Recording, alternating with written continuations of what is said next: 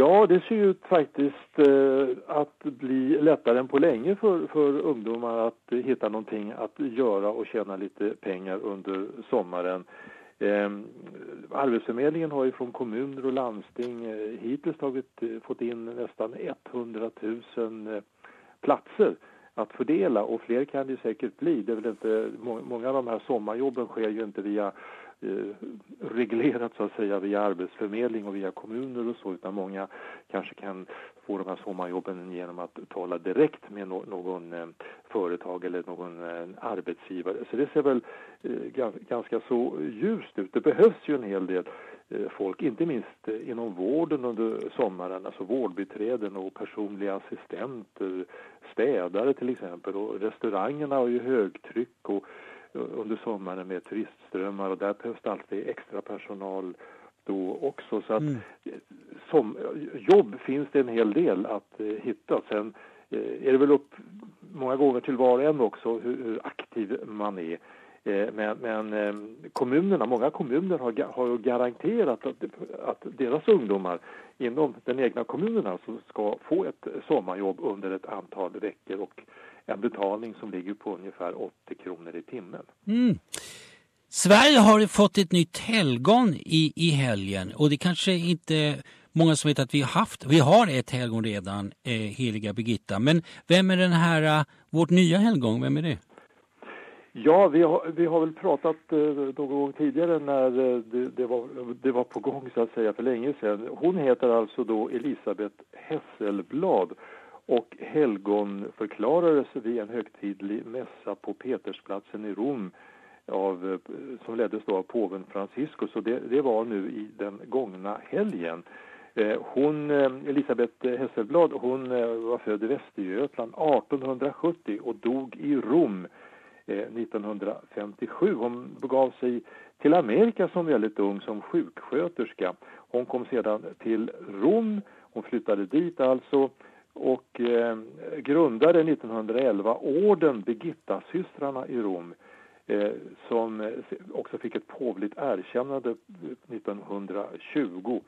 Och sedan har hon startat eh, på olika sätt. Det finns ett, eh, ett eh, kloster här i, ja, det finns flera kloster. Det finns en, ett eh, 50-tal kloster eh, som har tillkommit tack vare denna kvinna runt om i världen eh, inte några här i Sverige också.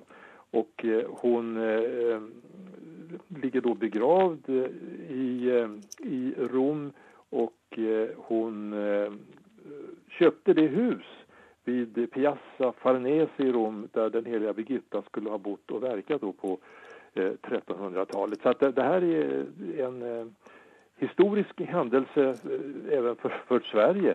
Även om katolicismen lämnar ju vi på 1500-talet så att säga. Men det här är det, det, det andra svenska helgonet då som den katolska kyrkan har utsett. Eh, tidigare har vi egna helgon här, här hemma då från den katolska tiden också, Sankt Erik och Erik den helige, men det var ju svenska biskopar som utsåg dem, så mm. det här är något speciellt. Men hon är ganska tämligen okänd då, är hon inte det? Ja, Birgittasystrarna är ju, är ju kända. De finns i Vadstena och de finns i, i Stockholm och lite överallt då egentligen. Så att eh, inom eh, den världen, in, inom den katolska världen, här, den svenska katolska världen så är hon ju ett eh, väldigt välkänt namn. Eh, nu har ju hennes eh, namn eh, flugit kors och tvärs. Det har skrivits väldigt mycket om henne i svenska medier. Och eh, än mera kommer det säkert bli eh, längre fram här också för påven han kommer ju på besök till Sverige i höst. Och vad innefattar det här påvebesöket? Varför kommer han till Sverige? Ja, formella skälet det är då att han kommer till Lund i oktober, 31 oktober. Då ska man högtidlig hålla 500-årsminnet av just reformationen. Det var ju när vi gick skilda vägar då här i Norden också visavi påven och den katolska kyrkan. Och eh, han eh, kommer att eh, också hålla en mässa, kommer att stanna här tydligen i två dagar i Sverige. och då kan vi tänka oss väl också då att Elisabeth Hesselblad kommer att finnas med på något sätt under hans besök här. Mm. Vi eh, ska prata fotboll. Slutspelet i fotbolls-EM börjar i Frankrike i sommar. Vi har bara annat läst om det. För man, jag tror att det var för några dagar sedan så hittade man massa vapen. Det var man, någon som skulle göra, utföra attacker under EM i Frankrike, hade han sagt, men polisen slog till. Eh, men svenskarna mot alla odds nästan har en känsla av tog sig till EM till slut. Det var en det var en ganska knepig väg, var det inte det? Jo, det var den. Det, det, det var en riktig cliffhanger där, men vi, vi, vi, säger vi, lyckades ju ta oss då och eh, eh dit och eh, det svenska landslaget de är på plats nu eh, i Frankrike inför sin första match som äger rum den 13 juni då Sverige möter Irland. I den här gruppen, det är ju gruppspel då när man börjar där, det, det är alltså ehm, det är sex olika grupper. Sverige spelar i grupp E och där har man att sedan att möta en av favoriterna, Belgien. Oj. Sen var det då, förutom Irland, så är Italien som man ska möta. Och eh, det här är ju ganska tuffa lag, framförallt Belgien och Italien. Så att eh, de största chanserna har väl Sverige vad gäller Irland att eh, ta de här viktiga poängen för ett eventuellt avancemang mm. eh, senare i den här turneringen.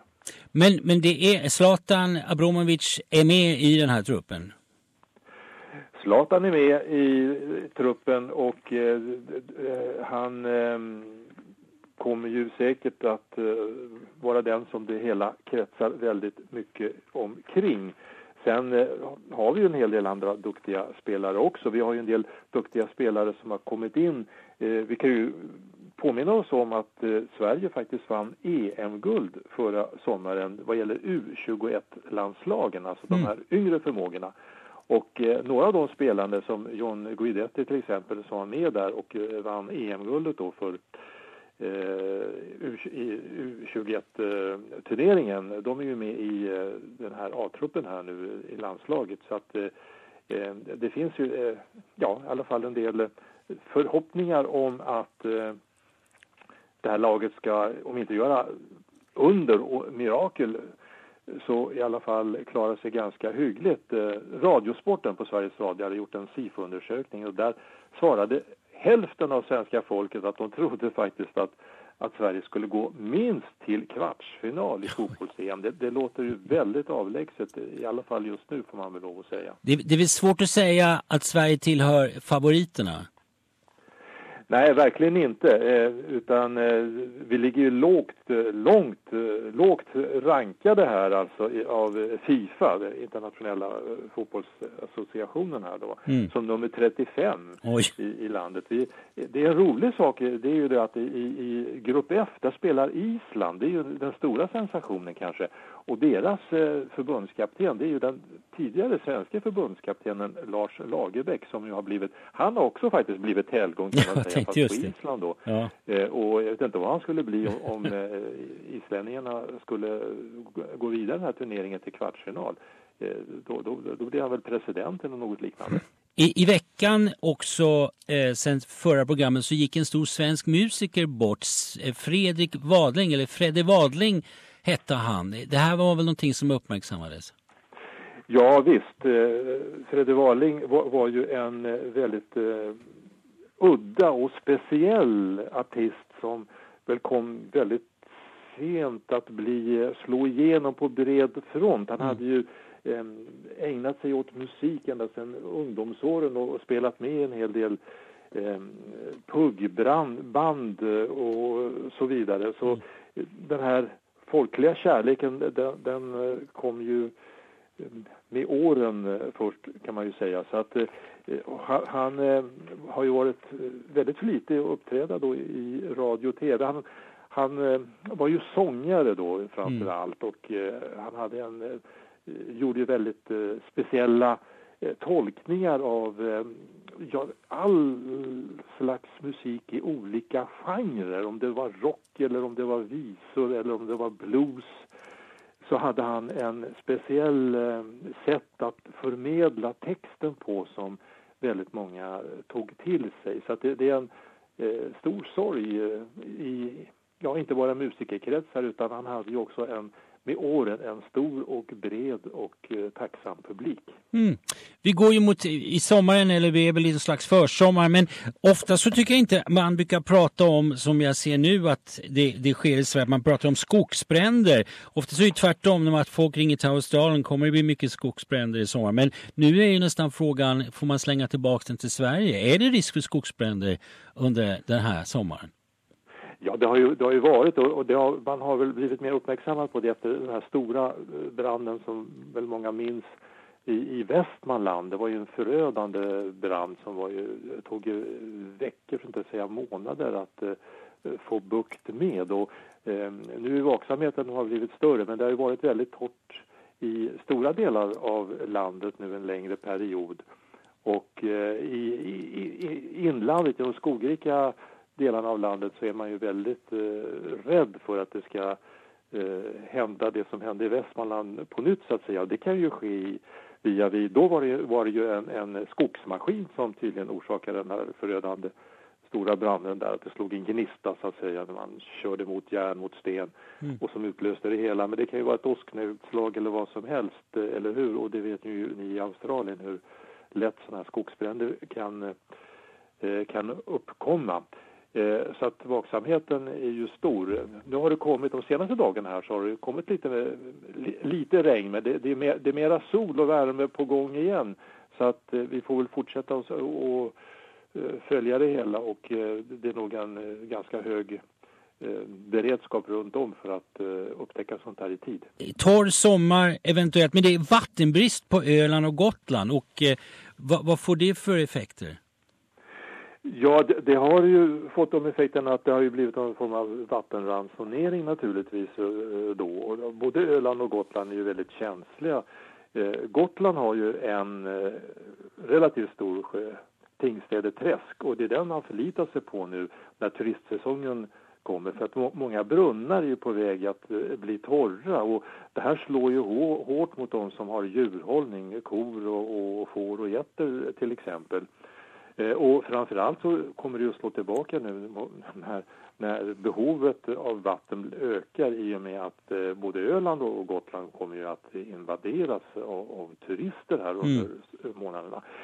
På Öland har man nu eh, precis eh, eh, i början av den här eh, veckan äntligen då kunnat tro sig kunna lösa problemet genom att man har dragit över rör, eller rättare sagt grova slangar från fastlandet till Öland. Så man kan pumpa över alltså då färskvatten till Öland och det får man sedan fördela då eh, på olika sätt där. Så att man tror att man ska kunna klara turistsäsongen i alla fall.